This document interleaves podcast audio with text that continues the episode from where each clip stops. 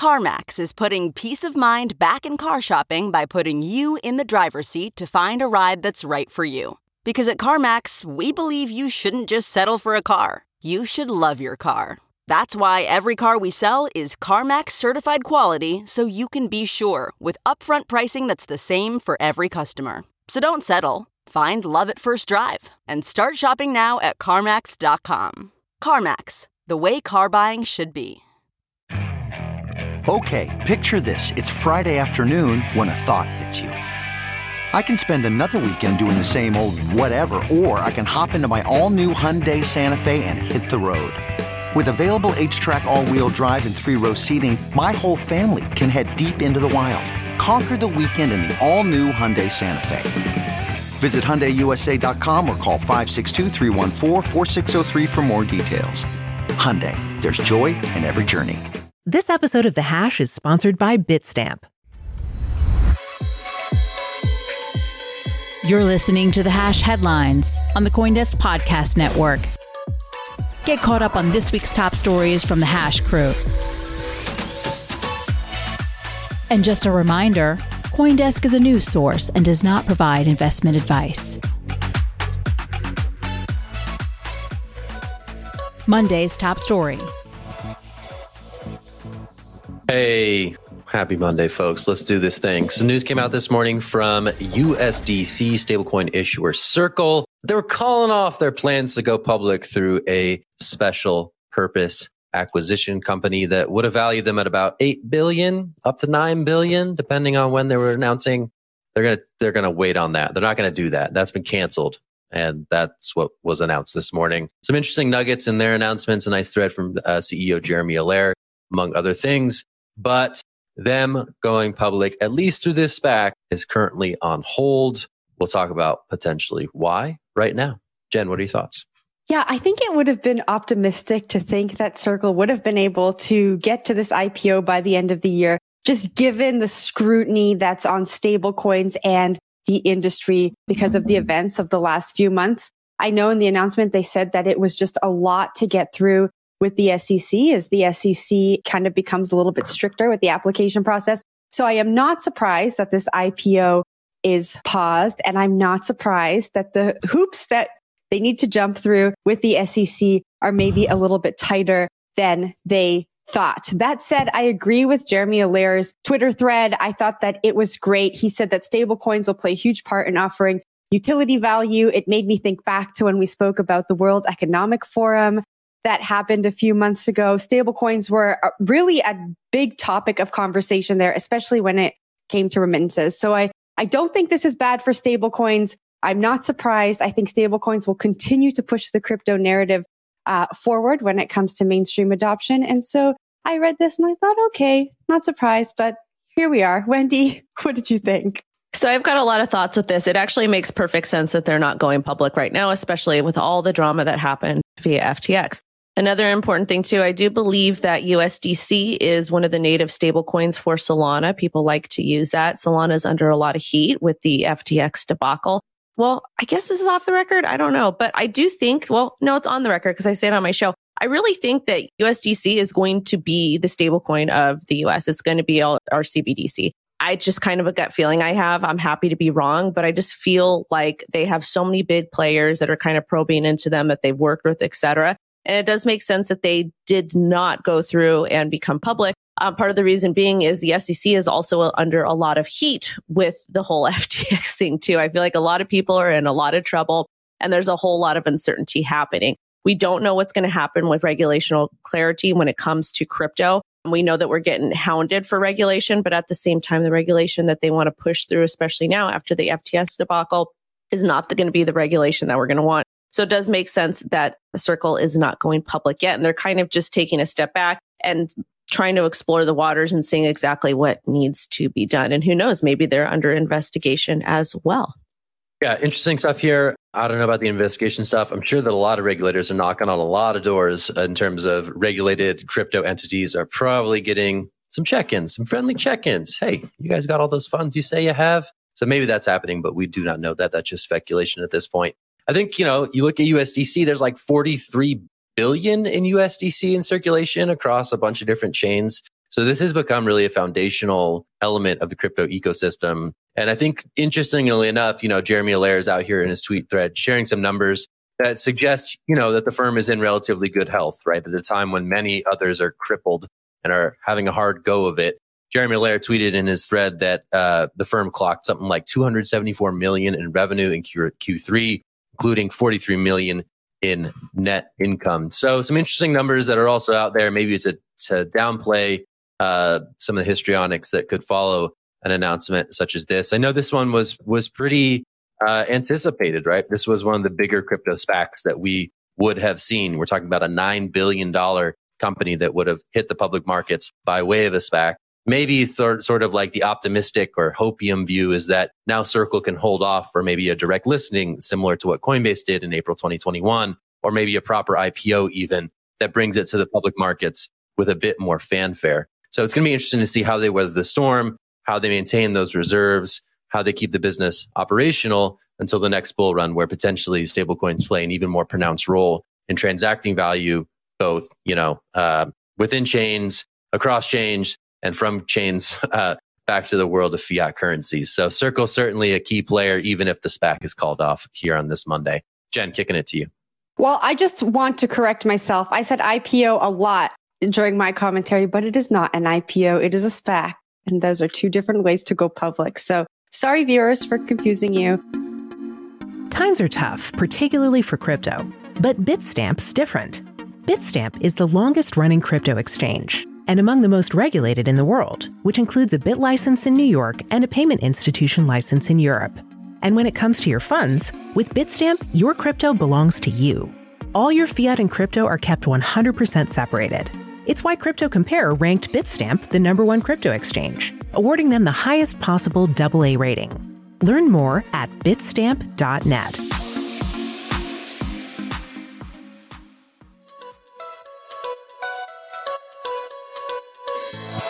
Tuesday's top story. All right, we're talking about Goldman Sachs. They say they are set to spend tens of millions of dollars on discounted crypto investments. This is according to a report by Reuters. The investment bank is looking at crypto firms whose valuations have taken hits after the implosion of FTX. As we all remember, FTX filed for Chapter 11 bankruptcy on November 11th, sending the industry into a deeper downward spiral than we were already on. Will, welcome back to the show. We missed you. I'm going to toss it off Thank to you, you first. What do you think of this? Yeah, we actually have another report coming from the Financial Times this morning. They seem to have found the four or the $5.4 billion hole in Alameda's and FTX's balance sheet. And this is uh, venture capital money that we're seeing float into a lot of different pockets. Uh, this report, again, from Financial Times, you can go look it up online. It's pretty damning evidence of the misallocation of capital that flowed through FTX and Alameda. Uh, it goes through a lot of different companies. And now I think people are going to start asking questions about those companies that received funding from these teams. How did that funding get there? Was it responsible for that funding to go there? And was it client funds that went into these different venture capital bets? There's a lot of different teams on this list. Don't know exact number off the top of my head, but we're looking at dozens of different crypto companies that are essential to the space. I think the largest one was Genesis Mining. It was about a $500 million investment. And just go down the list, there's even even more. So this is pretty big news to tee off the morning.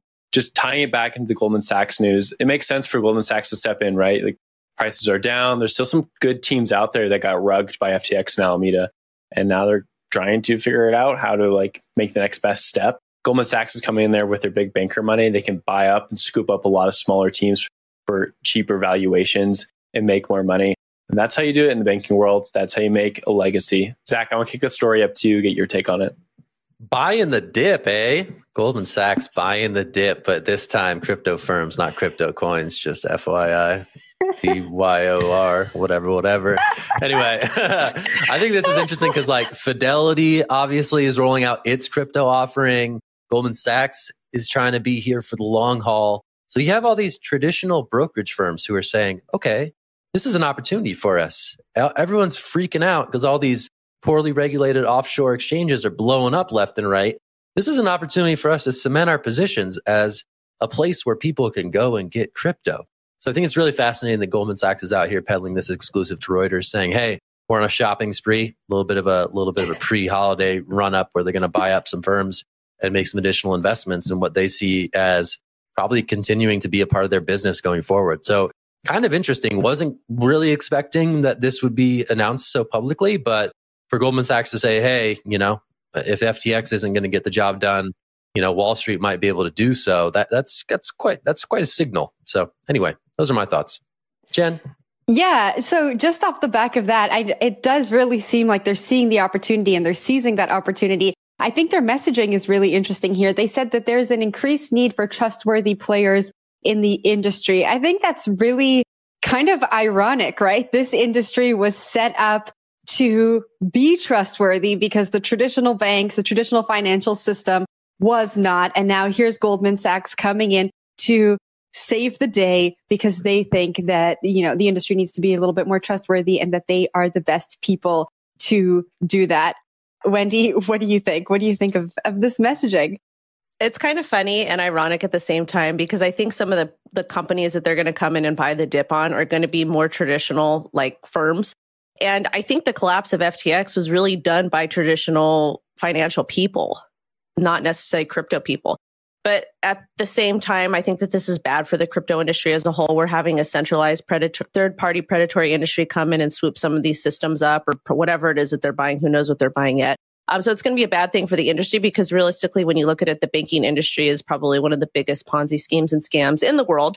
Um, but it is what it is, and it's going to continue to happen. And it's just really sad for our for the crypto industry as a whole. And yes, it's also sad for Bitcoin too. Some good stats in here, nonetheless. They've invested in 11 crypto companies. Goldman Sachs has. Their team on the crypto side is more than 70 folks now, including a seven person crypto options and derivatives trading desk. So it's wild to see Goldman Sachs taking this seriously while other people, Jamie Dimon, are out here throwing shade on the entire sector itself. So Goldman, interesting, wouldn't have put them as growing their team, growing their effort, and obviously putting a little bit of money, obviously not huge by big bank standards, but a little bit of money into buying up some deals. So interesting to see. I saw Will and Wendy go. So I'm gonna let you do really, it out. Really, really I want to fight Wendy um, really quick though. Oh gosh. Let, us here we fight. go. Hey, I'm going to fight right now. Let me tell you something. JP Morgan, JP Diamond, they all they are all very invested and interested in crypto. They just have to play the part to mainstream media news. And as always, you guys don't trust mainstream media news. And if you are, make sure to look at multiple different sources. Go ahead, Will. You can take it now. I don't think this is bad news. Okay. The fact is, Goldman Sachs exists right now. They're going to exist tomorrow. They're going to exist in 10 years. So why not embrace them, allow them to move into this space? Yes, there's some cronyism there. Yes, there's some access to resources a lot of other people in crypto don't have. But why not usher them in? If they're going to exist, allow them to move into the space and be better actors than FTX is. I mean, crypto obviously couldn't even police itself. So, uh, you know, maybe we deserve Goldman Sachs to come in and swoop up a bunch of companies for cheap. And Zach, what you pointed out, they have a 70 person team. They're doing a lot of due diligence on these things, and they're going to give life to a lot of these projects that are probably good. They're probably fine. They just don't have capital anymore because FTX rugged them. So I think this is a good thing. I think if you saw this 12 months ago, Wendy, you would have been pretty happy to see, oh, Goldman Sachs is stepping into space. I think it's only because this comes on the heels of FTX and a lower price movement you're looking at being like, mm, I'm a little skeptical. And you put the tinfoil hat back on. The tinfoil crown, okay? It's the tinfoil queen crown. Queen Wendy. um, no, but you know, just as long as we still have access to true decentralized products and dexes and they don't try to eliminate code because code is language is very important that we need to keep reminding people that I'm fine with it. It doesn't matter anyways. The the big banks, the people with money are gonna win. The underdogs were just kind of too lazy to step up and do anything about it, sadly. Damn, that was like a that was like a call to revolution. That was that was that was nice. You're you're trying to prod the you're trying to get people out there. Get get the get the pitchforks out. That was nice. Wednesday's top story. Oh, throw me the immutable X story to start off the day. That's not very nice of you. Okay, I remember when this story went out the door. I think it was like nine months ago, might even been a year ago. Wow, time flies. The Immutable X launches platform, and you know they had the classic NFT play out there. They're talking about how this was carbon neutral, how it was great for the environment, an alternative to Bitcoin mining, and alternative to like all these sort of things that are out there. And it kind of floundered. I mean, GameStop and Immutable X actually teamed up together, and GameStop didn't believe in this token launch so much that they dumped the token on Immutable X. They dumped about $30 million worth of this token immediately once the token partnership was confirmed. And it was a confirmation between the two teams. It was a $100 million token transfer between uh, Immutable X and GameStop. So whenever I see Immutable X in the headlines, I'm sorry, but that's immediately where my mind goes. I'm thinking of the story where they pitch themselves as like this very PR savvy green alternative for a layer two solution for gaming. And then immediately GameStop said, eh, we're not super interested in what you're doing. We actually just want the cash. And so they did indeed cash out. That being said, get back to your original question here, Zach. Like DeFi, NFTs, GameFi, all that stuff. It does seem to be bearing some weight during the, the bear market. Like people are actually still interested in this and for good reason because people still like gaming. It's cool to see like these crypto adjacent sectors continue to survive. And maybe that's how Immutable X gets itself out of like this PR nightmare it's had over the last year or so. If, if this industry actually takes off, people actually care about games and they want to have NFTs uh, incorporated in that and crypto incorporated in that, well, you know, there's a solid runway there. And it's much more solid and I think like a tangible runway than a lot of other projects out there. Like gaming makes sense. Gaming has been a dominant industry for 20, 30 years now, and it's only going to grow. So I think like in in gaming production with crypto really makes a lot of sense. Jen, I'll throw it over to you. Yeah, so I took a little bit of a different direction on this story, and I first must disclose that I contribute to Web3 Gaming DAO and Immutable spoke at our event last week. I think reading the stats in this article and comparing them to how we were talking about how Web3 gamers were talking about NFTs just at this, the beginning of this year is starkly different, right? So the article said in September, Gods Unchained entered the top five collections by trading volume, generating over $18 million through its in-game assets. I remember earlier this year talking about how gamers were talking about NFTs at multiple different conferences and they really didn't get it. And so I think that the gaming industry have been doing, and you know, take this with a grain of salt since I work in the gaming industry now. The gaming industry has, has been doing a good job at educating players about what owning their in-game assets mean through user experience. So not just telling them this is what you have to do and set up a wallet, but showing them that when they have these in-game assets, they can then set up a wallet, take it to different marketplaces, buy and trade. I think that this year has been really exciting for the gaming industry. Zach, I saw your hand go up. I just wanted to appreciate the low key history corner that we got from Will. The recent history corner of crypto shenanigans is really why I throw it to Will often. But anyway, just wanted to put that in there. I saw Wendy's hand was up, so I'm tossing it to her. I think that this is, I guess, good news considering the type of market we're in. I know a lot of things aren't as exciting as they were when we were back in the bull market because everybody had the euphoria, the FOMO. But at the same time, it's going to be a struggle for the gaming community to get excited about NFTs because even with the current built outs with the NFT community and the products and the services, they're still not super easy to use. So until it's completely seamless, you don't really know that you're using an NFT. The experience was very similar to the previous experience, but the only difference is, is you actually get to own your in-game items. That's when we will see adoption with this. And that's when we will see the gamers actually get excited and not so hesitant against NFTs. There's still, you know, the interoperability piece that I think needs to be built out a bit further too you know, making sure that one asset that you have in one ecosystem, whether it's Immutable X or I don't know, Polygon Studios, whatever you have, making sure that those two things can talk to each other in a way that makes that ownership meaningful, right? You know, we talk about some of these walled gardens that a lot of gaming ecosystems have. And I think the bad thing would be if we recreated a lot of those gaming uh, walled gardens just in the context of, you know, different chains or different platforms that are supporting these NFTs. So I think that interoperability piece of this still remains a bit of a question mark and something that'll be really important for furthering uh, the gaming NFT conversation. You've been listening to the Hash headlines on the Coindesk Podcast Network. We would like to hear from you. If you have any questions or comments, please reach out to us at podcasts at coindesk.com, subject line, the hash, or leave us a review on your favorite podcast player. Thanks for listening.